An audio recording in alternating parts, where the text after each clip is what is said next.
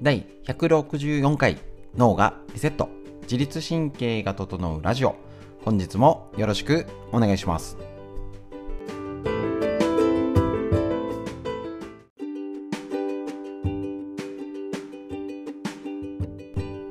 こちらのラジオは埼玉県本庄市にあります芦沢治療院よりお届けしております。えっと、毎朝朝、えっと、平日月曜日から金曜日まで、えっと、朝9時よりストレッチのライブ配信を行っておりまして、その時に今週はね、ちょうど腎臓ケア、とっても大事ですね。ちょっとね、あの、肩のストレッチ、腰のストレッチぐらいじゃなかなか治らない。更年期だったり女性ホルモン自律神経とかっていうのでね気になる方はこういうことまでね自宅でやれるとね、体が変われるきっかけになりますので、ぜひ一緒にストレッチやりましょう。えっ、ー、と、ストレッチ自身はね、えっ、ー、と、YouTube の方、足沢ひらがな漢字治療院で検索すると出てきます。で、その時に解説をこちらでしておりまして、で、えっ、ー、と、今日だったら腎臓のツボがこの辺にあるよとかね、え、なんで耳、足みたいなね、のもやったりとかね、しつつ、また生理についてですね、今日は排卵につい排卵と妊娠についてのお話をね、男性の私整体師からこういうちょっとねえっとなかなか触れづらいんですけど今必要な情報ね確実にお届けするためにえっとラジオよりやっております。えっと、この時にね、あのぜひぜひやれること、えっと、コロナで大変な時だからこそこういうお勉強、今何ができるか、ね、時間がどう活用するのか、ぜひ一緒に勉強していきましょう。今日の分よろしくお願いします。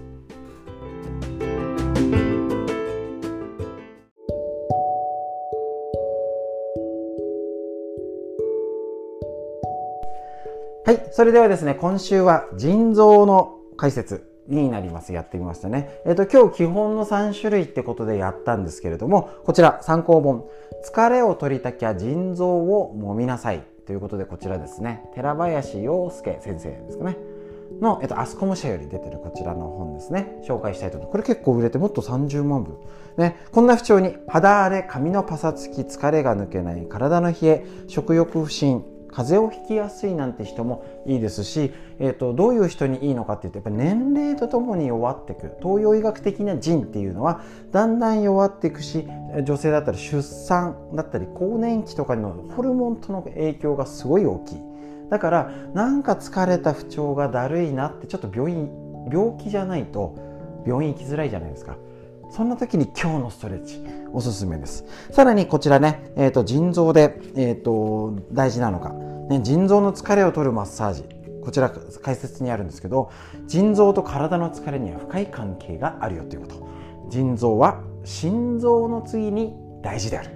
大事ですね。ね。で腎臓がどういうものかって結構知らなかったりねするんですね。であの心臓とかね体を動かしたりしたら分かるし食べたらね胃がもたれたとかねその辺が分かる腸やね便秘や下痢で分かるんですけど腎臓はなかなか意識できない。でどうどうなるの？腎臓は普段老廃物が混ざった血液をろ過するしいるものといらないものを分けて、えーと、腎臓にね必要なものだけ残すのでほっとくと,、えーと血液ドロドロになるよってことになるんですね。でこちら。えーと、今日のやつのポイントになるんですけれども特に耳とお腹と足ここを狙った、えーと、腎臓のケアになるんですね。腎臓の症状っていうのは耳に出るとされてます。えー、耳なの？って知らない方びっくりだと思うんですけど耳鳴りめまい。だったりがあります。だから結構耳マッサージとか逆にツボの流れを刺激することによって耳鳴りめまいなんてのが楽になるっていう方もいらっしゃいます。不思議ですね。で特にこれ腎臓もみなさいの時だとお腹にこういうツボがあるんですね。細かくはいいんですけれども例えば腎臓のこちらお腹のところおへその左右にあるツボは抗油って言って腎臓疾患だけではなくて慢性的な消化器疾患糖尿病の改善にもねえーと、効果があるっていうの抗油っていうところですね。次点数っていうところですね。さっき抗油はおへその横。でおへその左右で、えーと、幅2本分外側にあるツボ。さらにおへそから横が行為でそのもうちょっと指2本外側っていうのが、えっと、さらに腎臓膀胱泌尿器系の疾患おしっこ周りですね。消化器生殖器生理不順子宮内膜精力減退などの改善にもあるよと。おへその横。でさらにもっともう一個横。真ん中のおへそから甲油っていうのがあって点数があってもう一個外側体脈っていうツボですね。おへその高さで脇腹の真ん中にあるツボ。腰痛や冷えの改善ですね。ここを温めるといいっていうこの3つのツボがお腹のところにあるんです。基本はおへその横ってことです。これを刺激を入れるってのが腎臓のマッサージ。背中側だとおへその高さと同じおへその背中にした部分。脂質っていうのがあります。大体ですこちらもう場所はね。今日のマッサージで全部やってます。脂質おへそと同じ高さにあるツボ背骨から親指の幅3本分。親指3本分の外側にあります。腎臓の疲れに効く重要なツボ他に生殖器、えーと、疲労やだるさ。消化不良など。いいよ。で腎油っていうのが、えーと、おへそと同じ1.5つまりおへそから高さから背骨からね、えーと、とすぐ近くが今言ってる順位でその1個外が脂質まあこの辺。おへその高さの後ろ側これをしっかり背中で揉めるといいよ。腎油ってのが、えーとままさに腎臓の腎です。えーと、腎臓疾患むくみだるさおしっこ慢性腎炎などの改善。他に膀胱や前立腺生殖器循環器にも効果があるよっていうことをやってます。なので、えーと、こちらの本にも冷えがひどくむくみや便秘が良くなったウエストが細くなってこれね細くなりそうじゃないですか。やるとね。で長年の腰痛が楽になったり疲れとか生理痛とか消化器系血糖値まで改善されるよっていうこちら腎臓マッサージ。とってもいいのでやってみましょう。で足の裏には腎臓のそもそもの優先ってツボがあります。まず耳とお腹と足。これが基本になりますのでやってみてください。でこれも効かなかったらもっと深めていくやり方をやっていきますのでぜひお楽しみに。ということでこの特に腎臓の今日揉むことツボにとって解説しましたのでぜひ軽く頭に入れてやってみてください。今日の解説以上です。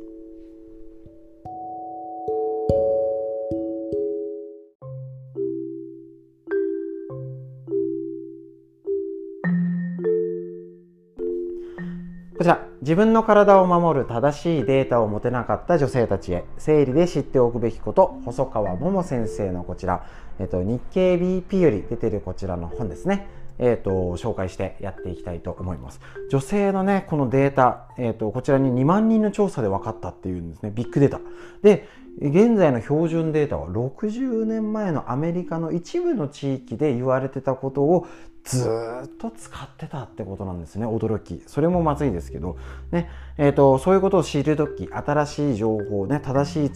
知識があれば、ね、婦人科に行った方がいいっていうのも必要分かるってことなんですね。つまりなんかえそんな状態なのだけど誰にも相談できず病気じゃないかもと思って婦人科に行かないケース多いらしいんですね。えー、ともちろんねあのなかなか行きづらかったり特にコロナだとなんかあれではなかったら行かないようにあると思うんですね。だけどやっぱり病気の状態異常が分かるには正常を知らなきゃっていきません。なのでこのデータをもとに一つ一つ確認していきましょう。で今時男性もこういうことを知ると女性のパートナーお職場とかでいや心遣いねあの知識をひきらかせばいいっていうんじゃなくて言葉遣いや態度変わってきますので是非理解してやっていきましょう。今日こちら一番妊娠しやすい日は排卵日ではない、えっと、前回、えっと、生理の仕組みでやった出血した時でから生理が始まるんじゃなくてその排卵の前からもうねホルモンやら何やら移動したりいろいろが変わってって生理ってことが分かりました。でこちら最も妊娠しやすい日を知っているかどうか。妊娠を望む場合でも避けたい場合でも排卵日に関する正しい知識は重要です。最もね今ねあの妊活だったりねそういう時期今出産も大変です今ね。最も妊娠しやすい時期は排卵1日前と2日前です。排卵当日はちょっと妊娠率は下がり。排卵1日後はあまり妊娠しませんということなんですね。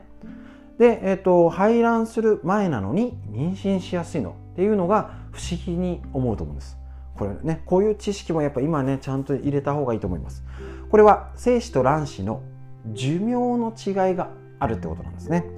排卵をしたら卵子は約1日しか生きていけないのに対し精子は女性の体の中で約23日は生き続けることができます。精子と卵子がタイミングよく出会うためには卵子が生きている24時間以内に出会わなくてはいけないってことなんですね。なので精子も卵子にも出会う前に長く過酷な旅をしますので排卵日だとタイミングがずれてしまうってことがあるんですね。こちら、えっと、排卵日でね、えっと、今排卵日検査薬もあるんでしたっけ？で、えっとね、狙って試してる方もいると思うんですけど特にね排卵日に妊娠しやすいって思ってる人がいると思うんですけど実際はそうではないですし排卵日も結構ずれたりっていうのあると思うんですね。排卵痛でわかる人もいるのかな？だけどこの辺のことってねそもそもわからないってことなんですね。で実際にね排卵日前ってことなんですね。ことになりますので。で実際のところは排卵日だと確率は20%なので低いということなんですね。なので本気で妊娠を望む場合は排卵日前に、えーと精子をスタンバイさせておく必要があります。見事運命の出会いを果たすことができれば受精卵という形で一つになり一生懸命用意された子宮内膜のベッドで赤ちゃんへと成長していくっていうのが仕組みになってるんですね。こういうこともなかなかねあの口に出して話すこと自体が嫌だったりとかね私を男性から見たらね話しづらいことももちろんあるんですけれどもこういうことって今知識として知っとかなきゃいけないと思うんですね。でさらにこういうのもねねこういうことほどネットで調べようと思ったら嫌な情報がね出てきちゃうと思いますので本のからを勉強するのがおすすめだと思います。ですので是非これ妊娠望む場合も望まない場合もこういうことを知って役立ててみてください。特に今妊活でね頑張ってたり2人目がなかなかって方、えーと、多いって聞いております。なので、えーと、とぜひぜひこちらですね、えーと、体のケアやって合わせて体のストレッチとかもやるようにしてみましょう。食事も大事ですからね。是非やってみましょう。生理のお話以上です。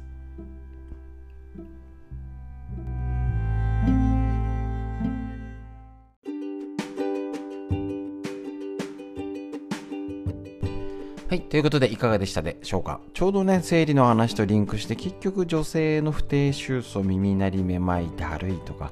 生理痛 PMS 生理前のイライラとかねそういうのに関わる子宮筋腫卵巣妊活更年期ですね。あのー、閉経しても体の不調っていうのにこの腎臓系を狙うって絶対必要になってます。もう妊活腎臓系やって。いやそこ更年期で年かしら腎臓やってっていうぐらいもういい加減っぽいんですけどそれぐらい体のねえーと、教えるストレッチで言ったら歪みは整えてプラス連動つながりっていうことで対処する一つの大事なポイント。年齢とともに弱っていくところですので絶対必要なところになりますので必ずチェックしてみましょう。ということで今週は腎臓ケアやっていきますのでまた朝9時よりライブ配信よろしくお願いします。今無料のサブスクということで頭の、えーと、の頭蓋骨ストレッチをねやっておりますのでねこちらねとってもあの効果が出ておりますのでね、ぜひお試しください。今、無料でやっておりますので、LINE 登録していただく方に、えーと、お昼に、えーと、送っておりますのでね、ぜひぜひお試しください。よく眠れますからね、ぜひ試してください。ということで、本日以上になりますので、最後までお聴きくださいまして、ありがとうございました。